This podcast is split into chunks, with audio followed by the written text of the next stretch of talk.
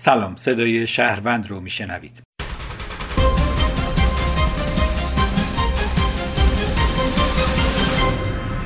خوش آمدید به صدای شهروند، پادکست خبری تحلیلی که توسط روزنامه‌نگاران روزنامه شهروند آماده شده. امروز شنبه 23 فروردین ماه هست و با هم مروری می‌کنیم بر مهمترین اخبار و رویدادهای 24 ساعت گذشته. منتخبی از گزارش‌های امروز روزنامه شهروند رو هم با هم بررسی خواهیم کرد. نسخه چاپی روزنامه شهروند هم از امروز 23 فروردین ماه منتشر میشه. در کنارش می‌تونید آخرین مطالب و یادداشت‌های روزنامه‌نگاران رو در وبسایت روزنامه شهروند و شبکه‌های اجتماعی مطالعه بکنید.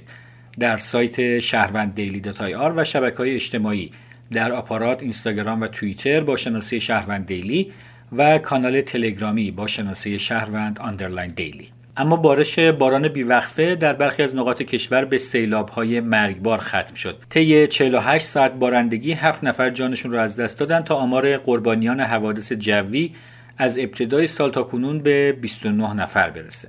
مرتضی سلیمی رئیس سازمان امداد و نجات هلال احمر گفت استانهای اصفهان، البرز، تهران، خراسان جنوبی و شمالی، سمنان، فارس، قم، کرمان، کرمانشاه، گلستان، گیلان، لرستان و یزد متأثر از بارندگی‌های اخیر هستند که بر اساس نیاز به 19 شهر و روستا و یک محور کوهستانی امدادرسانی شده. رئیس سازمان امداد و نجات هلال احمر همچنین از امدادرسانی به 369 آسیب دیده از حوادث جوی طی 48 ساعت گذشته خبر داد.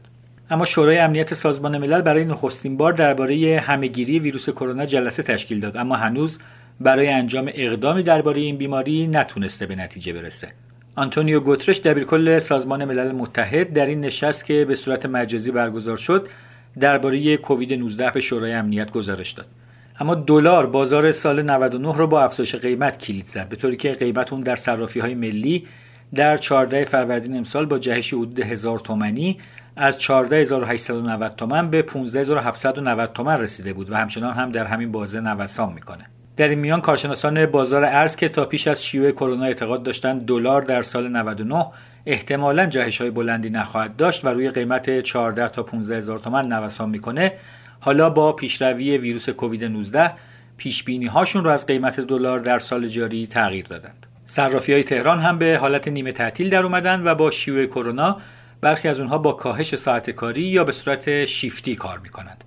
با این حال چهارراه فردوسی همچنان مشتری‌های خودش رو داره و پر رونق‌تر از سایر بازارها به نظر میرسه. اما چند وقت پیش بود که روزنامه شهروند در گزارشی به ماجرای اخراج پرستاران از بیمارستان‌های خصوصی اشاره کرده بود و در اون آورده بود که با کاهش درآمد بیمارستان‌های خصوصی به دلیل شیوع کرونا قراردادهای بسیاری از پرستاران تمدید نشده.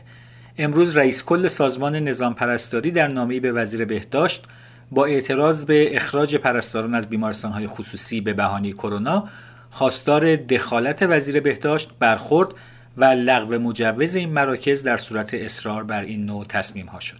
اما همونطور که می‌دونید از امروز شنبه 23 فروردین 2/3 کارمندان ادارات مختلف به سر کار میرن. این مسئله نگرانی‌های بسیاری رو برای رفت و آمد در سطح شهر و شلوغی وسایل نقلیه عمومی در روزهای کرونایی ایجاد کرده.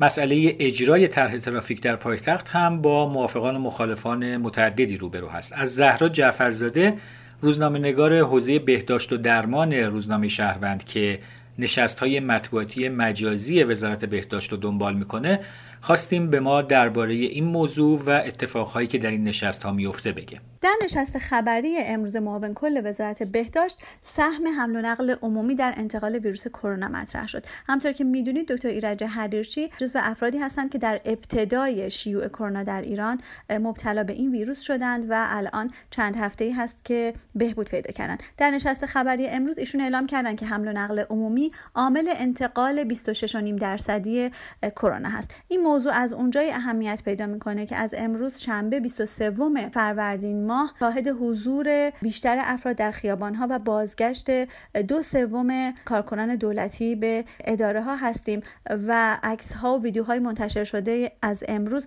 نشون میده که بار ترافیکی بالا بوده و متروها نسبت به روزهای قبل شلوغ‌تر شده. مسئله‌ای که مطرح می‌شد در روزهای قبل این بود که با آغاز به کار برخی از مشاغل احتمال در واقع حضور مردم در وسایل حمل و نقل عمومی بیشتر میشه. این در حالی هستش که شهرداری هم اعلام کرده بود که از روز شنبه، یعنی همین 23 فروردین ماه، طرح ترافیک اجرا میشه. نگرانی از طرف مسئولان وزارت بهداشت به طور مرتب اعلام میشد که استفاده از حمل و نقل عمومی خودش عاملی در انتقال ویروس هست و امروز هم به درستی به این موضوع اشاره شد. این در حالی هستش که اوضاع تهران در ابتلا به ویروس کرونا همچنان اوضاع مناسبی نیست و آقای حریرچی هم توی همین نشست خبری نگرانی‌های خودش رو در خصوص روند ابتلای کرونا در شهر تهران اعلام کرده بودن و گفته بودن که تهران پاشنه آشیل کنترل کرونا در کشور هست. در روزهای گذشته هم دکتر علیرضا زالی، فرمانده ستاد مقابله با کرونا در کلانشهر تهران، هم به طور مرتب نسبت به اوضاع نابسامان تهران در شیوع کرونا هشدار دادن. امروز هم در جلسه اعلام کردن که تهران هنوز یک شهر در تب و تاب اپیدمیک هستش و ایشون نسبت به حجم تردد بالای شهروندان تهرانی اعلام نگرانی کردن. همین نگرانی ها منجر شد تا عصر امروز وزیر بهداشت دکتر سعید نمکی اعلام بکنن که طرح ترافیک تهران لغو شده و اشاره کردند که با توجه به شرایطی که وسایل نقلیه عمومی دارن، استفاده از وسیله نقلیه شخصی مطمئن‌تر هستش و در راستای اجرای طرح فاصله گذاری اجتماعی. نکته‌ای که امروز در جلسه معاون کل وزیر بهداشت مطرح شد و حائز اهمیت هست، بحث ادامه دار بودن شیوع کرونا تا پاییز امسال هست. ایشون گفتند که تا پاییز امسال درگیر ویروس کرونا خواهیم بود. صدای زهرا جعفرزاده رو شنیدیم، روزنامه‌نگار حوزه بهداشت و درمان روزنامه شهروند. ممنون که با ما همراه بودید در 25مین برنامه از سری برنامه‌های صدای شهروند.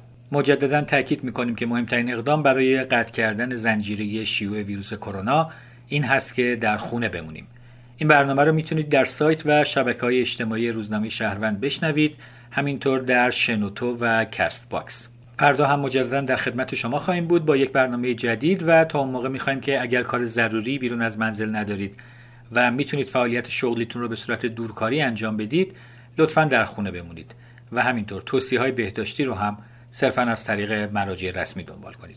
شبتون بخیر.